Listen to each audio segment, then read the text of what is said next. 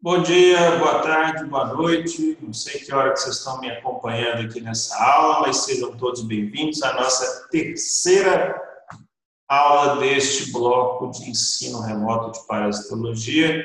E agora, diferentemente das outras doenças desse bloco, que são doenças intestinais, né, a gente pode dizer assim, nós vamos trabalhar agora com uma doença sexualmente transmissível, né, que ataca o trato reprodutivo, o trato é, de homem, trato reprodutivo de homens e mulheres, né, causando uma doença chamada tricomoníase.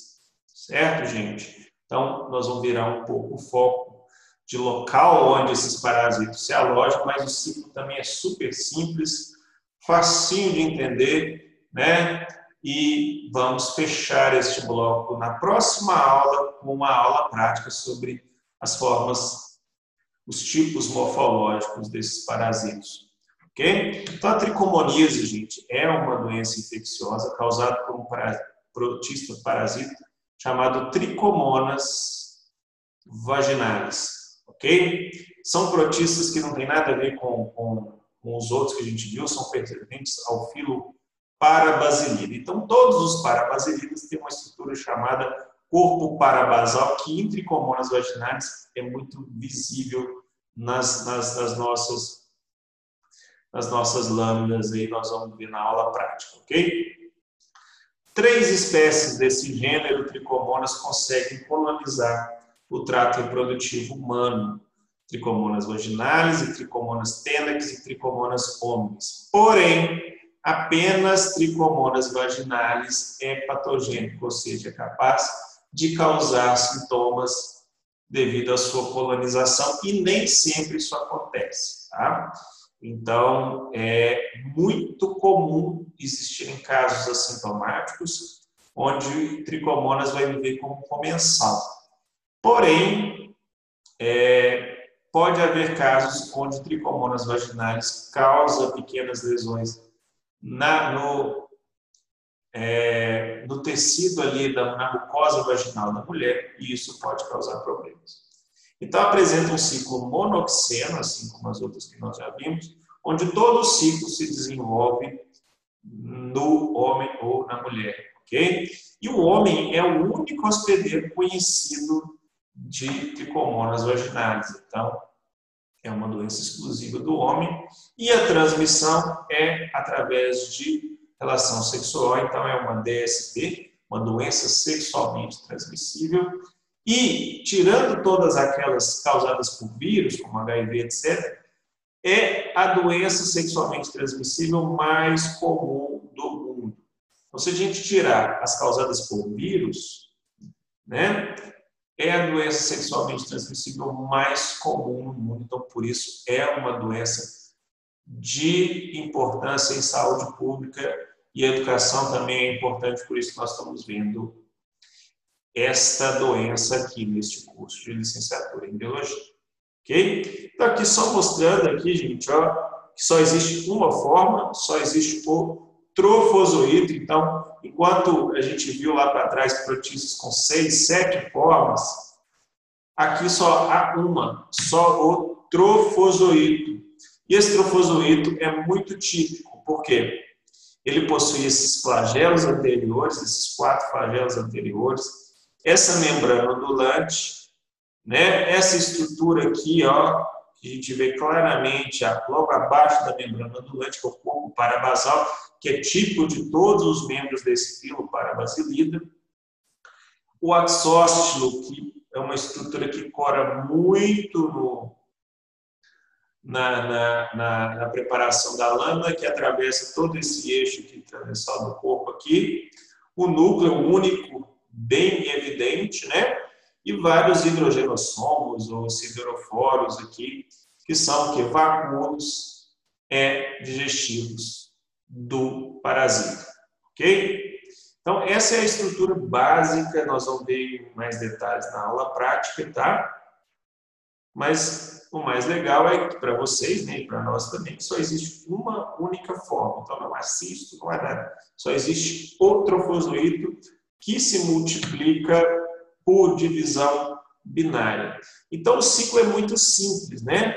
O homem contaminado com essas formas na uretra, através da ejaculação, vai inocular o parasito no trato, na, na mucosa, no trato da vagina da mulher, né? no canal vaginal da mulher, e ali ele vai se alojar na vagina ou também na uretra da mulher.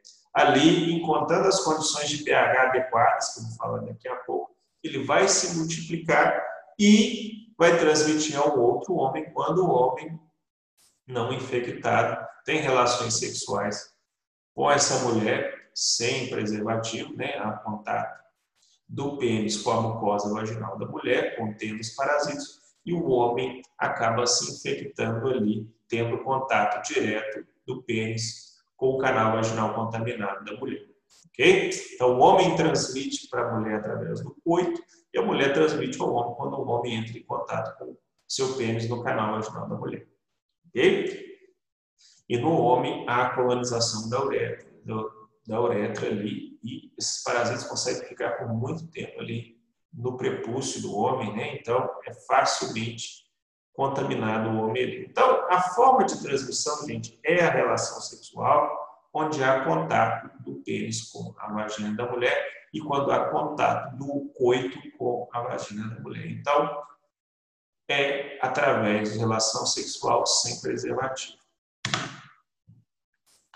Então, é um parasita que consegue viver por muito tempo ali na, no prepúcio do homem, por mais de uma semana. Então, é, ele fica ali até entrar para dentro da uretra. Então, é um caminho que ele vai seguir até achar seu tropismo, que é a uretra do homem, que é a uretra da mulher.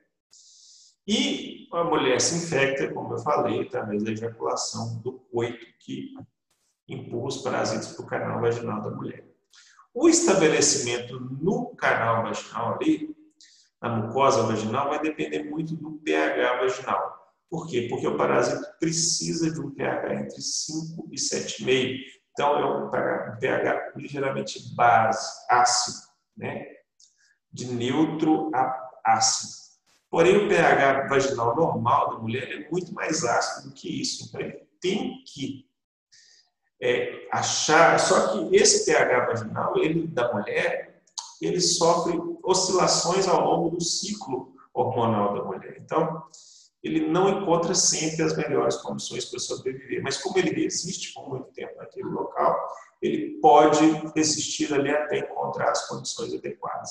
Esse período de incubação pode durar até 20 dias, ou seja, pode durar até 20 dias até ele começar a se multiplicar e causar sintomas na mulher, no trato genital da mulher, e os sintomas, gente, vão surgir em decorrência da resposta imunológica local do parasito liberando substâncias ali devido ao seu metabolismo. Ele vai aderir à parede ali, vai se alimentar por fagocitose de células, de bactérias que estão ali e de nutrientes e vai, lógico, excretar moléculas. A excreta dessas moléculas em combinação com o sistema imune da mulher, do o homem quase é assintomático no canal vaginal da mulher ali, pode gerar pontos hemorrágicos, né? Que aí vai causar os sintomas de, de pequeno desconforto na mulher. Então, os sintomas na mulher, o que a maioria dos casos são assintomáticos, mas pode o que? Em decorrência do processo de irritação da mucosa, pode aumentar o que? A secreção do, do fluido vaginal, né?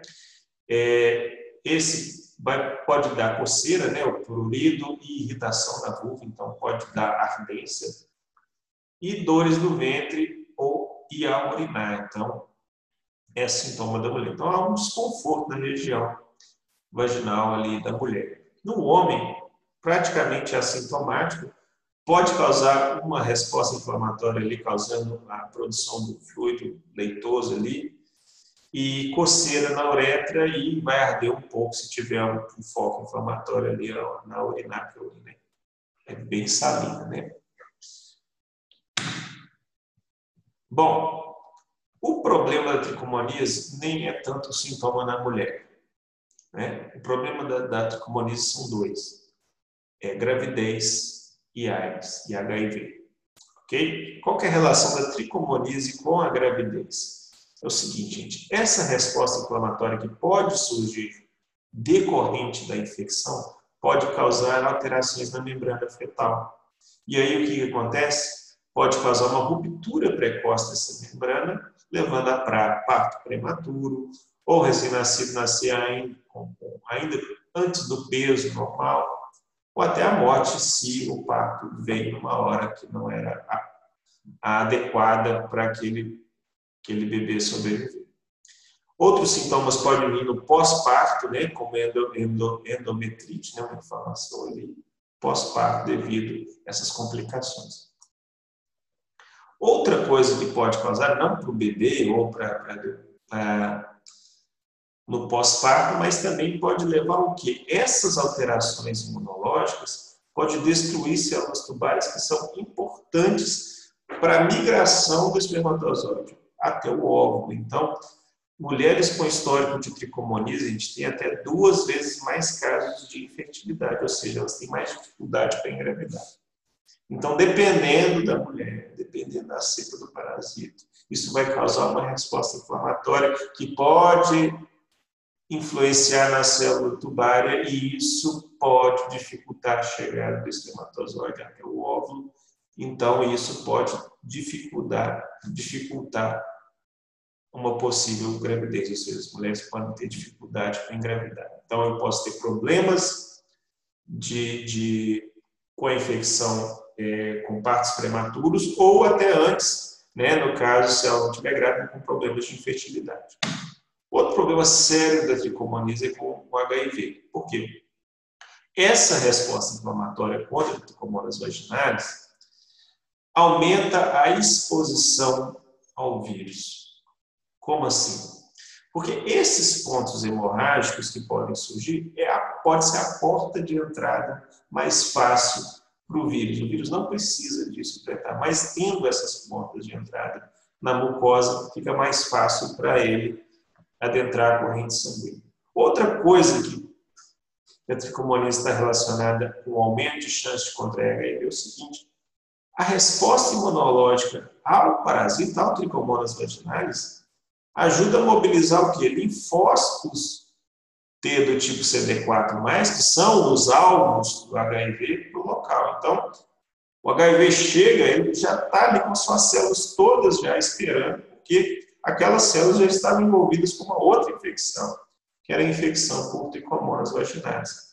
E ainda, gente, o parasita ainda pode degradar uma protease, que é uma enzima do trato congenital, que ajuda no bloqueio da entrada do HIV. Então, o corpo já tem algumas enzimas que atacam vírus locais ali, né? não só o HIV, mas alguns outros.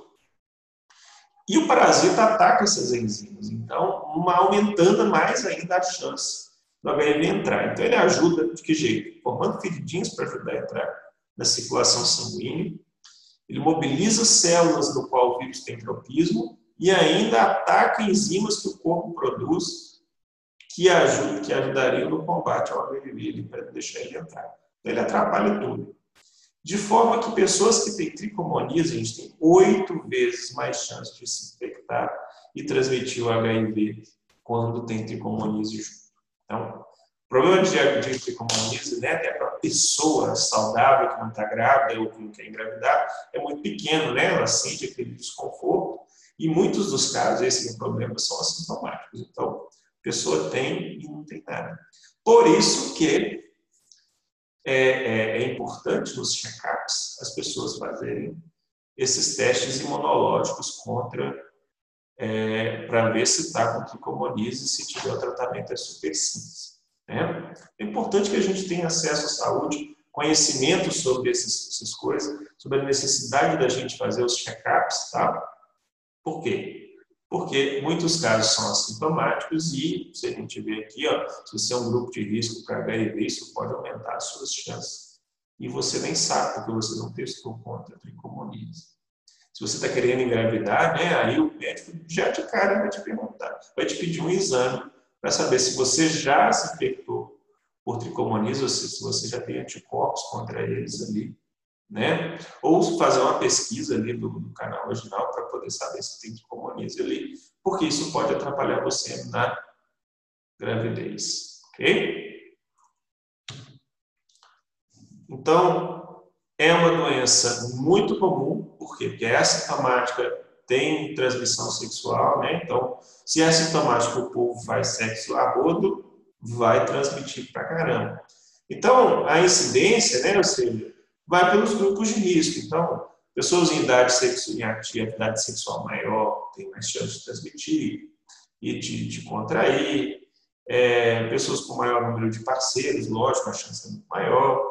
E também a co-infecção com outras DSTs. Então, vai tudo junto. Bom, de novo, está relacionada com é, níveis socioeconômicos mais baixos, porque novo, porque não tem acesso à saúde, porque não faz check-up, porque não tem é, informação sobre controle de DST, sexo seguro, etc, etc. Então, é muito prevalente em é, faixas mais baixas de socioeconômicas da população. É incomum na infância, porque é uma DST, lógico. Então, é, as crianças pegam das mães, né, lá na hora do parto, né, no momento do parto, quando ela passa pelo canal ali, mas é muito pequeno, chega a 5%. Então, é uma doença de adultos. Né. Nos homens, a prevalência é 50% a 60% menor do que nas mulheres, né, porque ele até consegue colonizar a uretra do homem, mas o, o, o jato né, e o coito ajuda a eliminar os parasitas. Então, ele, ele encontra um, um, ambiente mais hostil na uretra do homem do que no canal vaginal da mulher. Diagnóstico, gente, clínico, não tem jeito, é um comichão e, fluidos é, de cor é, diferente do, do e de, de, cheiro desagradável, mas existem várias outras DSTs na mulher que também causam os mesmos sintomas. Então, o clínico é inviável, verdade é um sintoma que se confunde com outros, mas que levam ao mesmo caminho, uma pedida de um exame é, laboratorial ou exames imunológicos para saber se já teve ou não teve. No homem é pesquisa de parasita em amostra de sêmen e na mulher é o quê? É uma pesquisa de parasitas no trato vaginal. Então, muitos exames de urina, se tiver bastante, vai pegar, mas tem muito o que? Pesquisa de material no trato vaginal, coleta de material da mucosa vaginal da mulher e faz o, o exame do, desse material. Profilaxia, gente, é igual ao mesmo de todas as DSTs, é o quê? Sexo seguro, sexo utilizando preservativos e identificação de casos sintomáticos e assintomáticos. Então, é educação, né? Conscientização das pessoas. Tratamento Vários são comuns a outros protistas que a gente viu, por exemplo, metronidazol, tilidazol, secnidazol. Então, é muito comum as pessoas tomarem recorrentemente esses, esses, esses fármacos que não têm contraindicação nenhuma, para pegar aqui, vai pegar os assintomáticos, não só de tricomoniase, mas também de giardise, de amebisa que a gente viu aí para trás. Tá? Então é isso aí. Fechamos as nossas doenças desse bloco e fechamos também o que? As doenças causadas por protistas deste curso de parasitologia dentro da licenciatura em Ciências Biológicas. nos próximos blocos, nós vamos já tratar dos animais é, é, parasitos causadores de doença em homem, né, que são os vermes, a gente chama entre aspas aí. Ok? A gente se encontra ainda neste bloco para a nossa segunda aula prática, onde nós vamos ver alguns detalhes das formas do ciclo de vida desses três parasitas que nós vimos nesse bloco. Ok? Abraço a todos e encontramos vocês nas próximas aulas. Tchau, tchau, gente.